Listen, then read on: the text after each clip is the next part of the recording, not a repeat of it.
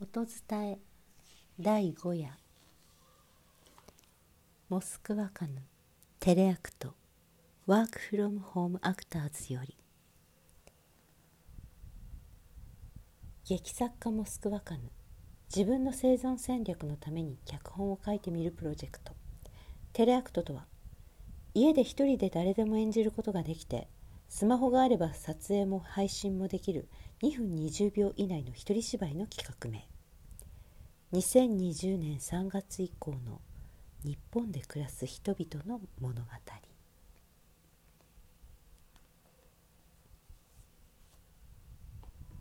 猫カフェに行けなくてもう限界。登場人物など。猫好きで以前は猫カフェによく通っていた人間。かっこ性別は問わない。枕やクッションと猫に見立てられそうなものを使用する。とある室内に猫カフェに行けないストレスを抱えた人がいる。猫カフェに行けなくてもう限界。人おもむろに枕かクッションを取り出しそれを猫に見立てて猫っかわいがりし始める。セリフの内容は猫へのパッションがあれば改変か。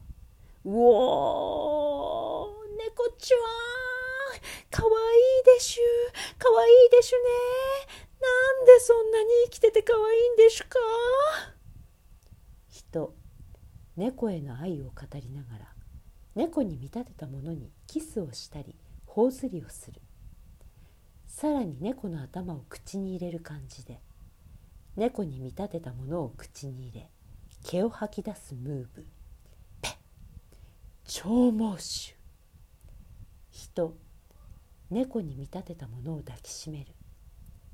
ゆらゆらやすように揺れるが次第に猫に見立てたものがマグロのようにビチビチと動き出し抱いているのが難しくなる。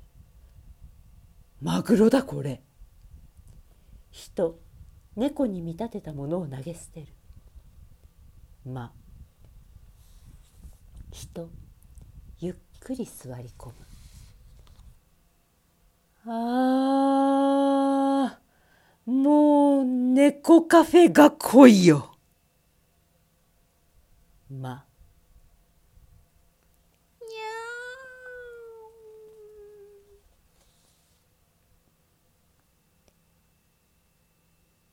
猫カフェに行けなくてもう限界。作モスクワカヌ。